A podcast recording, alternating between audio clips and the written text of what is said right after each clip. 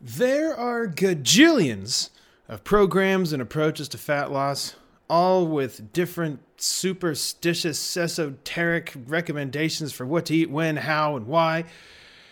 And TKN's program tends to end with higher calorie intakes rather than lower. More food instead of less. Now, why is that? In this episode, Dr. Kashey answers that question and explains the five key factors to permanent results and why our approach is psychologically satisfying. Roll the intro.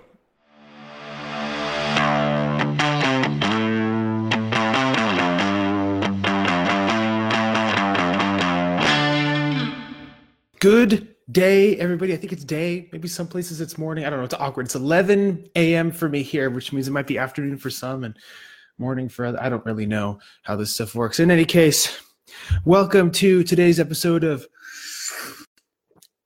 Coffee with Kashey. And today we had a interesting question, a good question, from one of our fabulous members in our private client program. He called me up. He was like, do, do, do, do.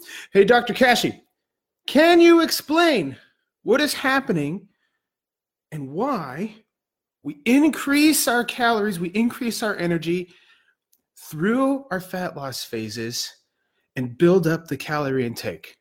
What are we doing? What's what's going on? Are we convincing our body of something? What is this magic? Do do do. Okay. Well, I'm so glad you asked. There's a pretty big list of reasons why we employ this method. I have almost finished writing an entire book on it.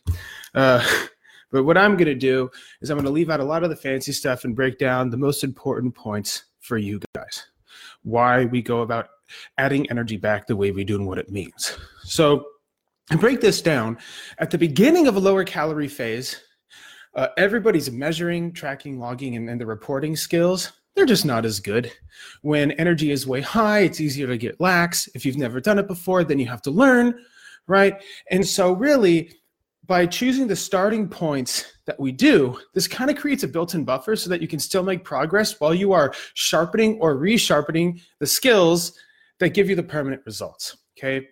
Number two every single other program in the history of this universe, the end of the low calorie phase is the absolute worst. Why? Because your energy is at the lowest.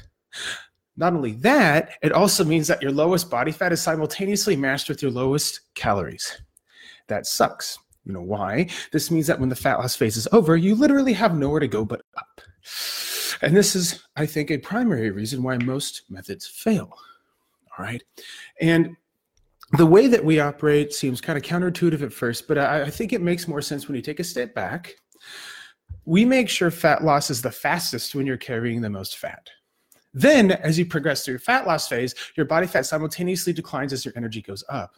And this means that at the end of your fat loss phase, your energy is anti correlated with your body fat in in practical terms anyway. So that is to say that instead of your body fat being lowest when your calories are lowest your body fat is lowest when your calories are at the highest part of the fat loss phase. It's pretty neat right?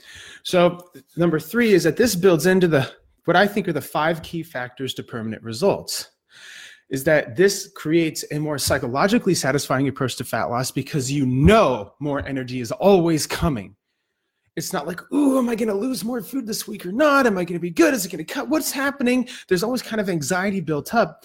Like if your body fat stays the same or it goes up a little bit, that happens. Body weight goes up during fat loss phases. It's strange, but it occurs for a number of reasons. There's always a little bit of anxiety. It's like, ooh, am I going to have to eat less next week? Well, with this method, you already know.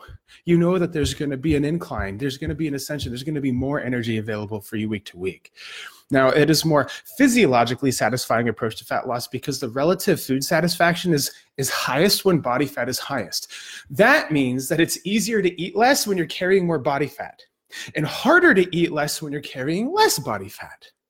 So, this is structured so that you get the most food at the end of the fat loss phase, right? So, even though it might seem counterintuitive to go a little bit lower at the very beginning, this takes advantage of the fact that your food satisfaction, your meal satisfaction is much higher when body fat is higher. So, oddly enough, less food is actually more tolerable. And as you get leaner, less food is less tolerable, which is why near the end of the fat loss phase, you want to prioritize as much food as you possibly can in maintaining progress. Now, this is a more logistically feasible approach to fat loss because there's a healthy cyclical nature to the way your plan works out.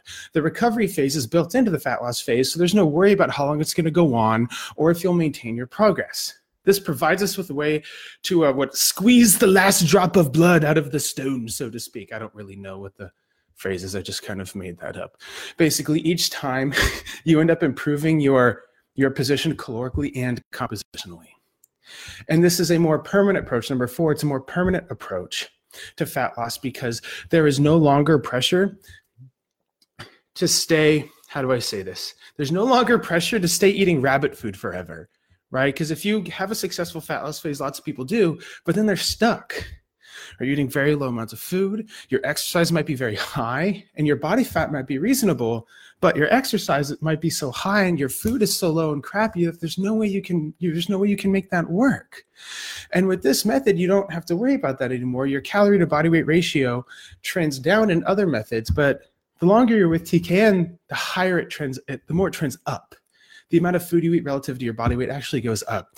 And as the, the original asker hinted, the private the private client in this question, it, it is a hormonally healthy approach to fat loss relative to other draconian starvation methods, because the longer the fat the longer the fat loss phase goes in this context, the more relatively thermogenic you become.